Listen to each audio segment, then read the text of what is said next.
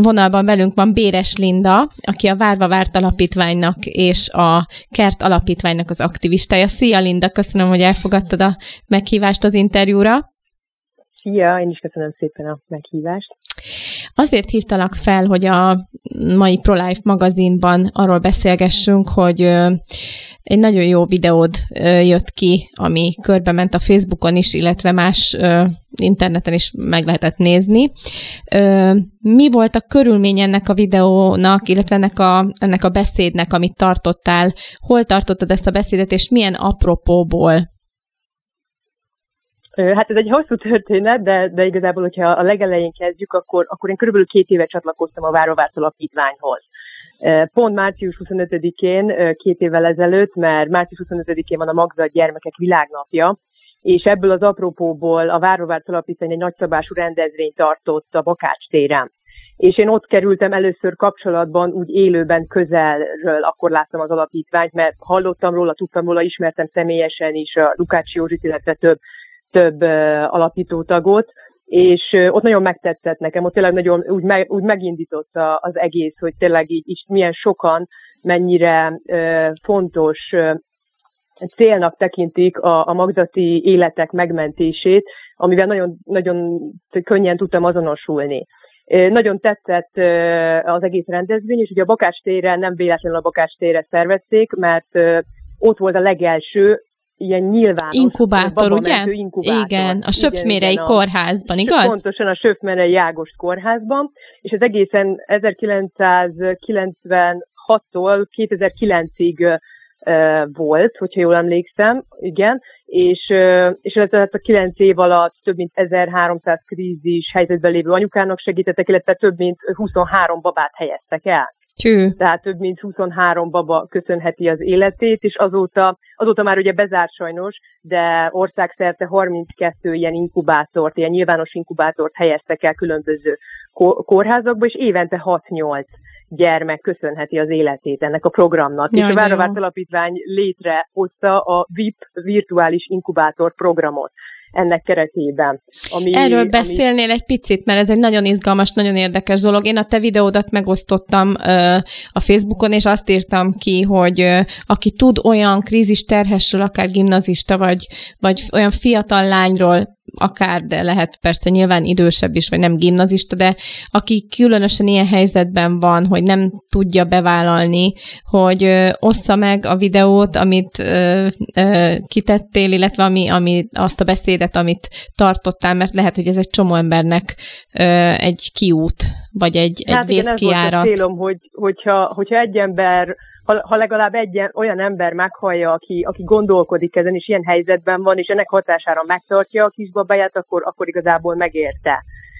Maga teljesen véletlenül készült el ez a beszéd, én jelentke, hát jelentkeztem, kaptam egy hírlevelet, amiben egy nyilvános beszédkurzusra lehetett jelentkezni. Két neves intézmény, a Kósa Erika Akadémia, illetve a Speak Academy szervezte és ide jelentkeztem, beadtam a pályázatomat, kiválasztottak, és akkor tizen voltunk egy csoportba, ahol 12 héten keresztül, heti egy alkalommal különböző feladatokat kellett, tehát különböző beszéd, beszédeket kellett előadni, viszont a vizsgabeszéd az a szabadon választott téma volt.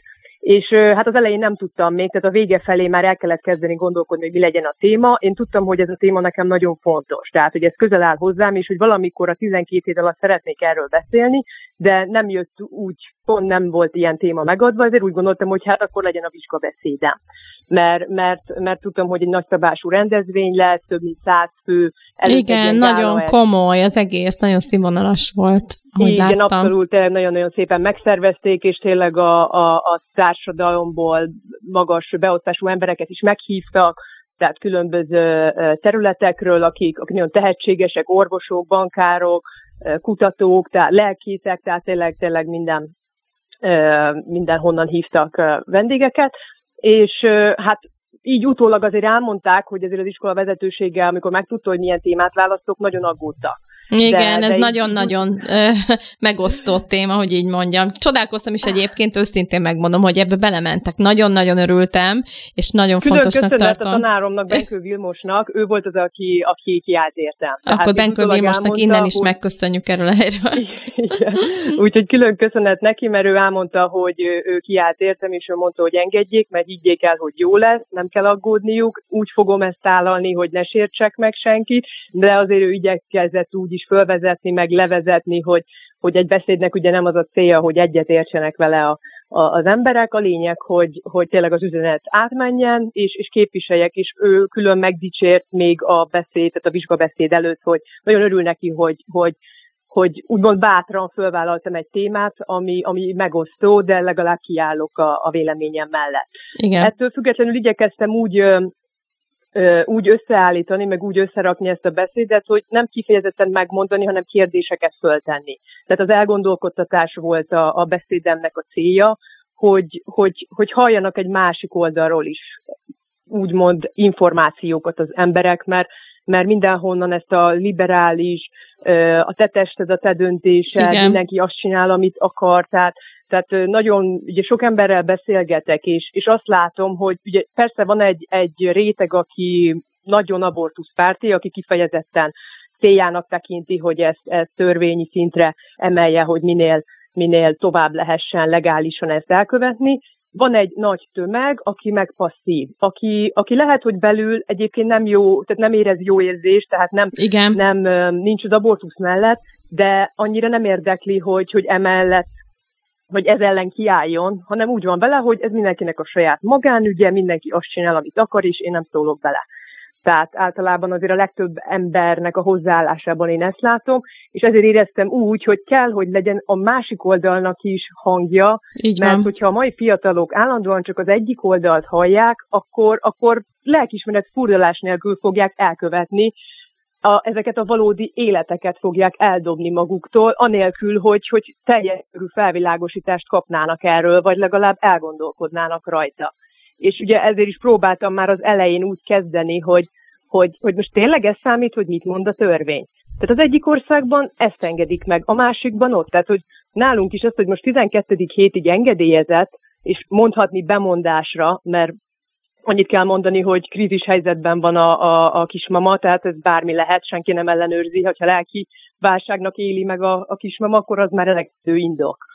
Tehát, és, és tényleg lelkiismeretfurdalás nélkül az orvosok is, meg, meg, meg a, a várandós kismamák is elmennek egy ilyen műtétre, csak azért, mert a magyar törvények ezt mondják de hát a másik, a szomszédországban meg egy teljesen más van. Sőt, most Új-Zélandon most már a születés pillanatában. Igen, ezt akartam mondani, hogy borzasztó, hogy ebben az egész vírus helyzetben, ami tényleg egy krízis helyzet, ami pandémiának minősül, és Új-Zélandon most jutott eszükbe, hogy elfogadják azt, hogy a születéskor is még dönthet úgy a szülő, hogy nem, hogy elveteti, hát, konkrétan megöli a gyerekét. És a magyar kórházak is, tehát pont a, a Citizen Gós kolléganő az egyik hölgy utána kérdezett, hogy ugye most, mikor a kormány felhívta mindenki figyelmét, hogy csak életmentő műtét esetén menjenek orvoshoz, igen, tehát ez házi orvoshoz sem lehet menni, az abortuszokat ugyanúgy végzik. Eszméletlen, igen. Ami azt jelenti, hogy, hogy napi, tehát, tehát mondjuk körülbelül 100 abortusz per munkanap.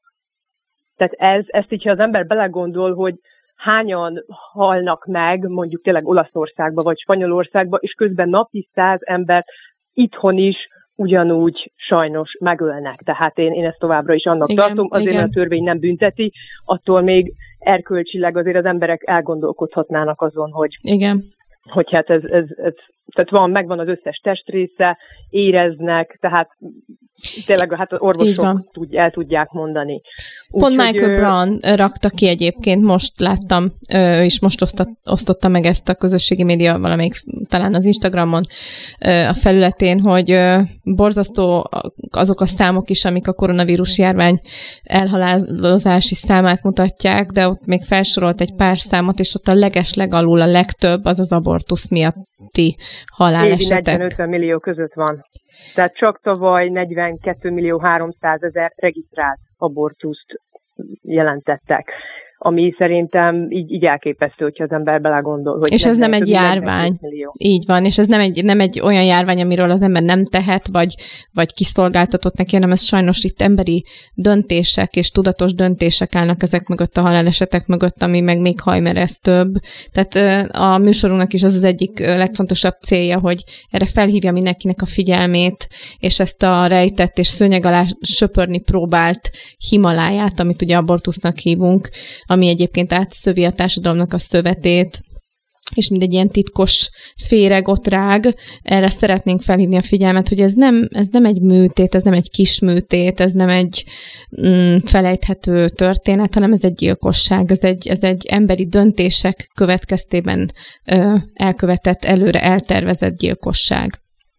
Hát igen, és ugye azt meg ugye nem szokták mondani, hogy ez ennek a lelki terhe is. Tehát azért nagyon kis százalék az, aki ezt boldogan megteszi, nagyon, minden rossz érzés nélkül, azért a legtöbb emberben ez nyomot hagy, és nehezen tudják feldolgozni, vagy évekbe tellik, vagy, vagy Nem is nagyon, magukban. igen, elnyomják, és uh, egyébként a műsor második felében folytatjuk azt a sorozatot, amit a uh, Karis uh, diákotthonnak az nagy előadójában tartotta az alapítvány, és a különböző szakemberek tartották, és uh, ott is volt szó arról, hogy mik a következményei poszt abortusz szindróma is van, ma már erről is beszélnek, hogy, hogy nagyon sok pszichoszomatikus és egyéb lelki betegségnek ez a gyökere. Tehát nem kell máshova menni keresgélni, mert pontosan itt van a gyökere.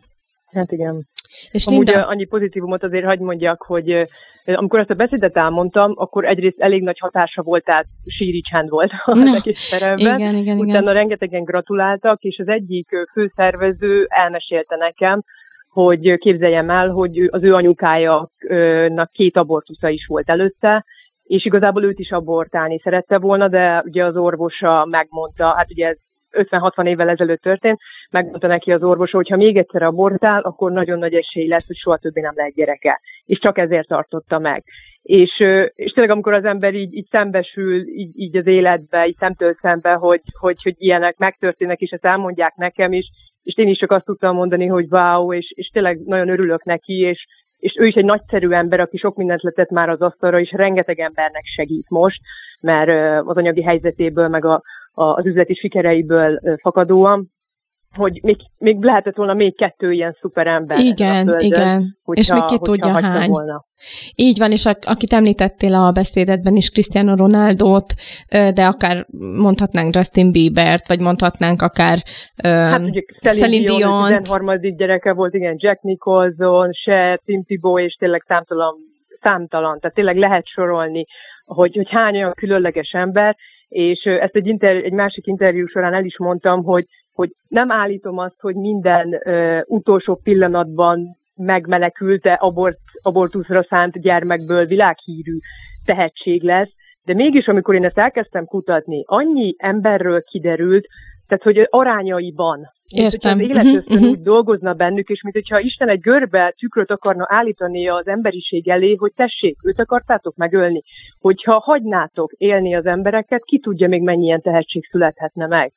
És ez az, amiben az emberek nem gondolnak bele, csak azt látják a, abban a helyzetben, és, és tényleg azt mondom, hogy a legtöbb esetben tényleg valamilyen trauma történik, tehát valamiért úgy érzi, hogy képtelen fölnevelni, nincs meg az anyagi körülmény, elhagyta a gyermek biológiai apja, vagy, vagy tényleg olyan dolgok történnek, ami miatt egy ilyen beszűkült állapotba igen, kerülnek, igen. és úgy érzik, hogy nincs tovább, nincs kiút, nem tud leérettségizni, vagy, vagy nem tud egyetemre, nem tudja, a karrierje most megtörik, és, és így hirtelen ugye egy ilyen beszűkült állapotban nem tudnak távlatokba vagy hosszú távon gondolkodni.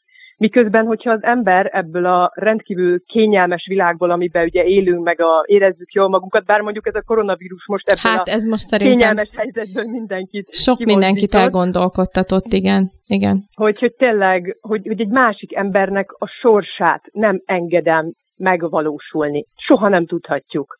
És tényleg én Ki is azt látom, volna. hogy aki az élet mellett dönt, kap egy plusz segítséget. Így van.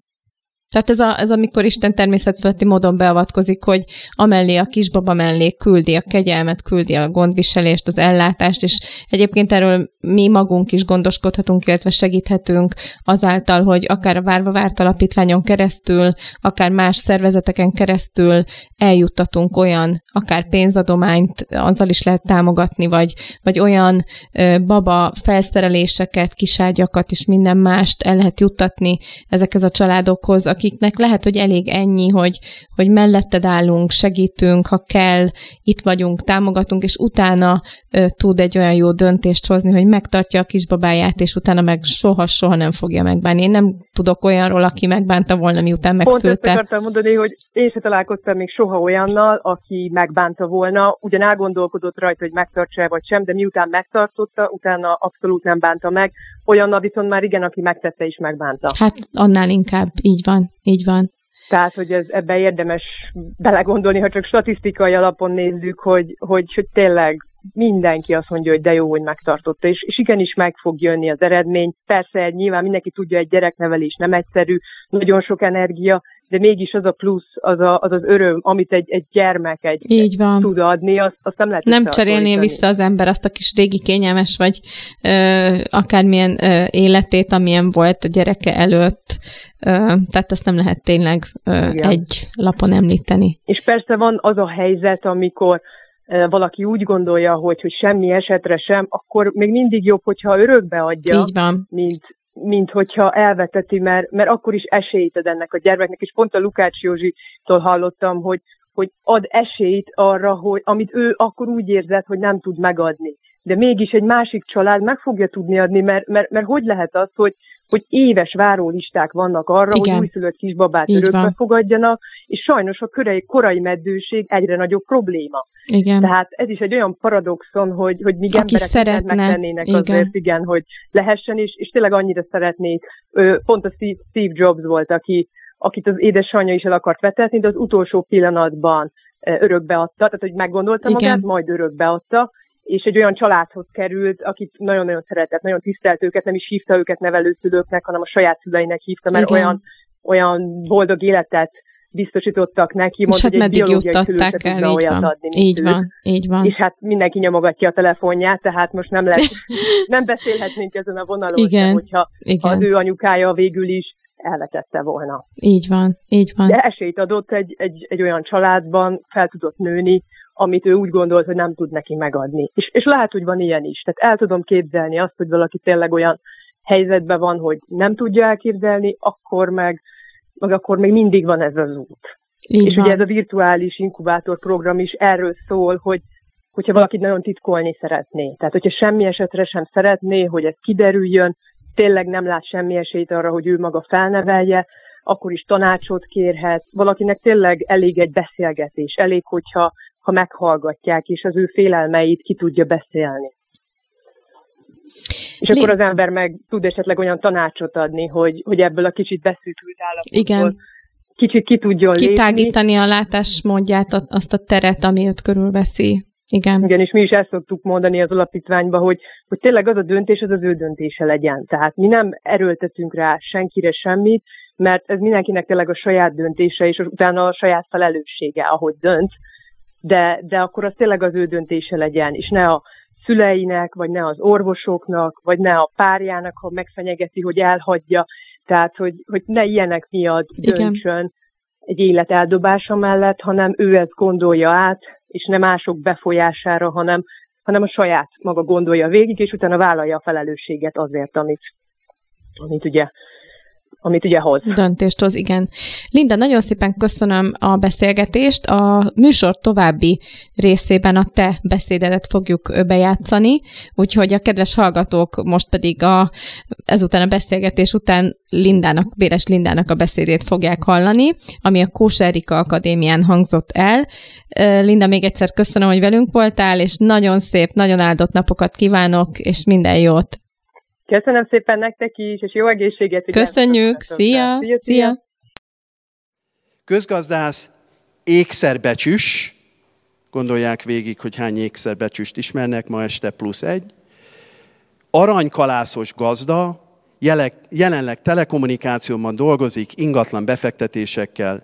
Előtte tíz évig luxus órákat árult, de úgy döntött, hogy valódi értéket szeretne átadni az embereknek. Azt a célt tűzte ki, hogy minél több ember életét és lelkét mentse meg. Ezért visszaült az iskolapadba, hogy egyetemi szinten tanulja a teológiát. És két alapítványban is önkéntes. A Várva Várt alapítványban, hogy minél több gyermek érkezése, érkezzen Várva Várt körülmények közé, és a Kert alapítványban, ami a különleges ellátásban részesülők támogatásáért. Linda Melindához, tehát nem véletlen kezdtünk két Lindával, kemény munkát végzett ahhoz, hogy eljusson erre a pontra. Bízom benne, hogy mire a beszédének a végére ér Linda, érezni fogják velem együtt, hogy az nem egy rövid és nem egy egyszerű út volt, amit ő megtett. Meleg tapsal fogadják Péres Lindát. Linda?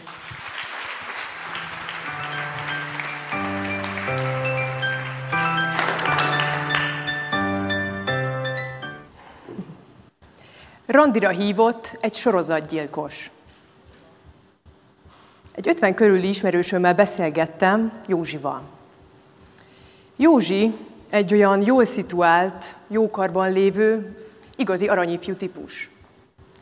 Aki amúgy 40-nek mondja magát, de 30-nak érzi, ezért 20 éves lányokkal ismerkedik.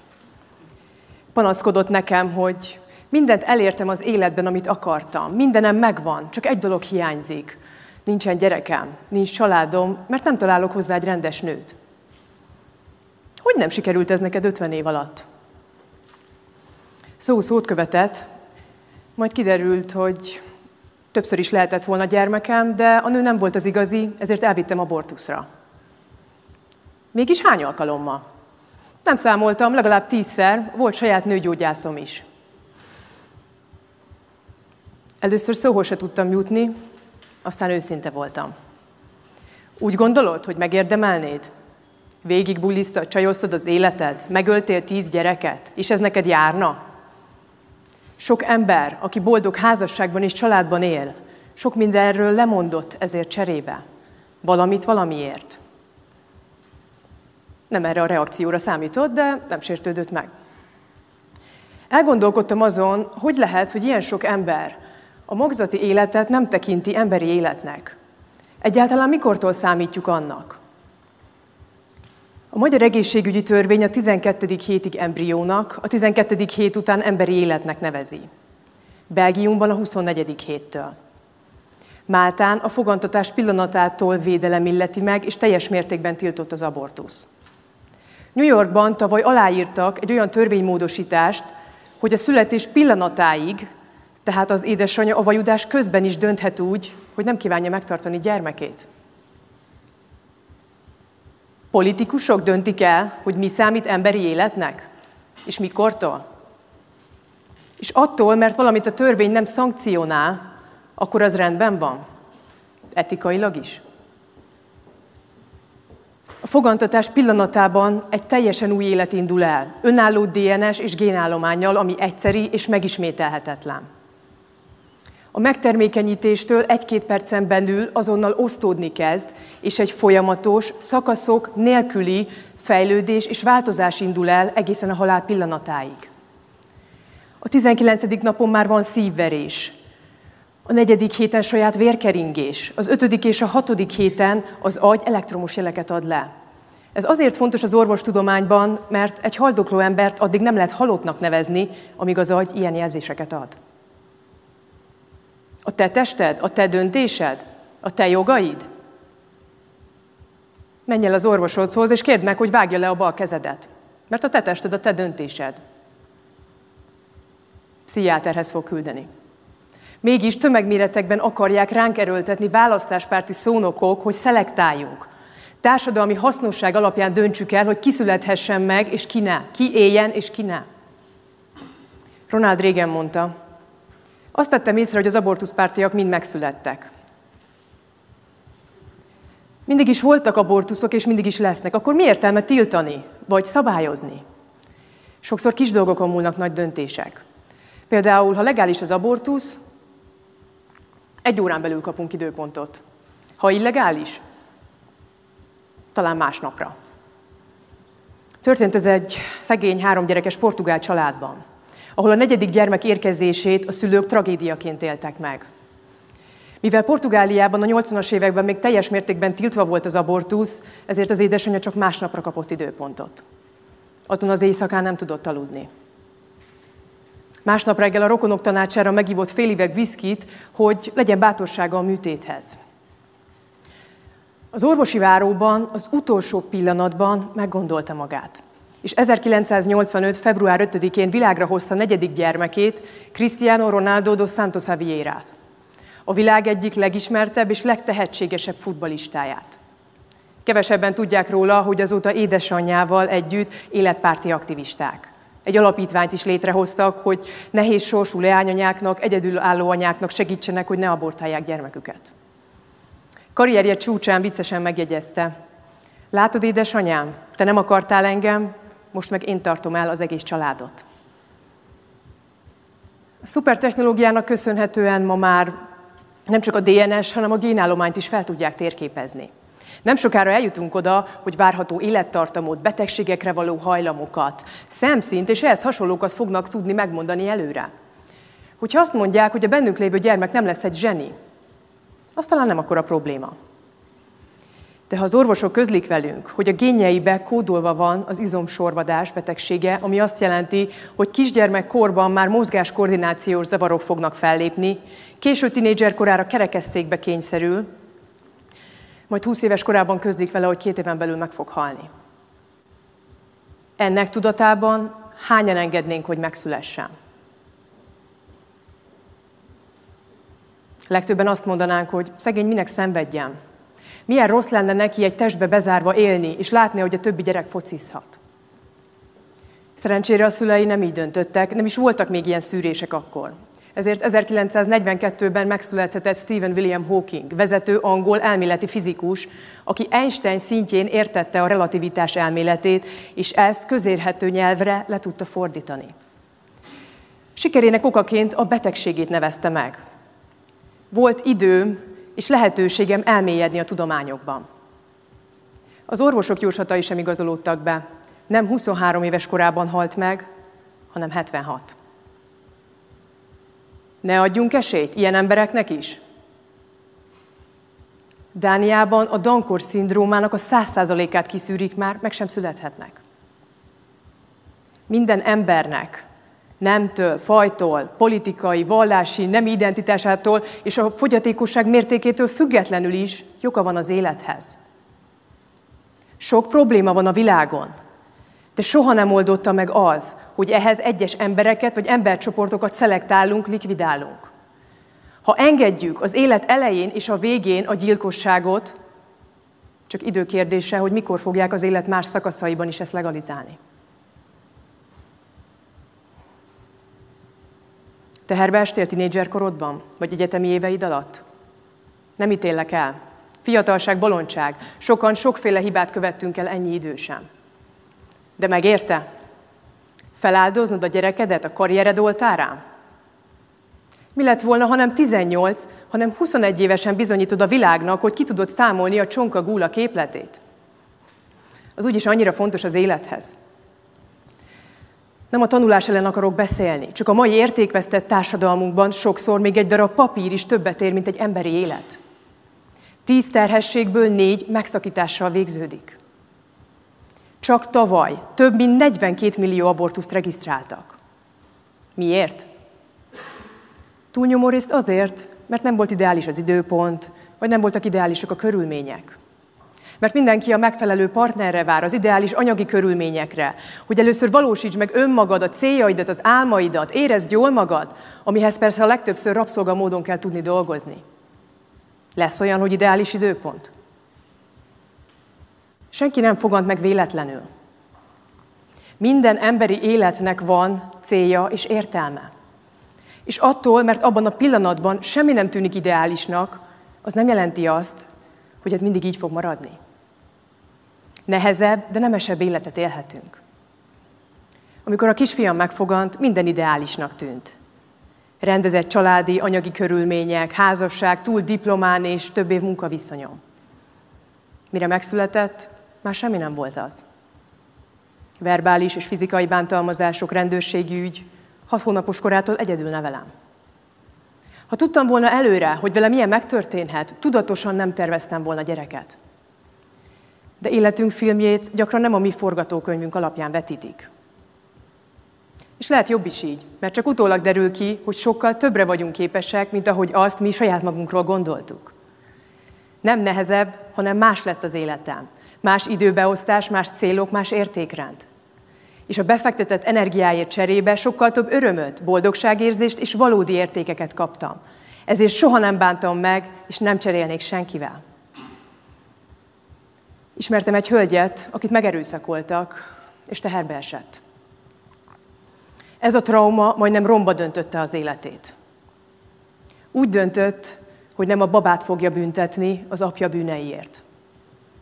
Életet adott egy kisfiúnak, aki felnőtt korában prédikátor lett. Több ezer ember életére volt pozitív befolyással. Mert hitelesen tudta átadni a reménység üzenetét. Azt az örömhírt, hogy minden ember élhet teljes és örök életet Jézus Krisztusban. És hogy béküljenek meg az emberek Istennel, mert egyedül ő, a világ mindenség teremtője képes arra, hogy még a legrosszabb helyzetből is jót hozzon ki. Ha te vagy valaki a környezetedben ilyen dilemma előtt áll, amikor élet és halál között kell választani, bármennyire is nehéznek tűnik ez a döntés abban a helyzetben, én arra bátorítalak, hogy válaszd az életet, hogy elnyerhesd az igazi életed.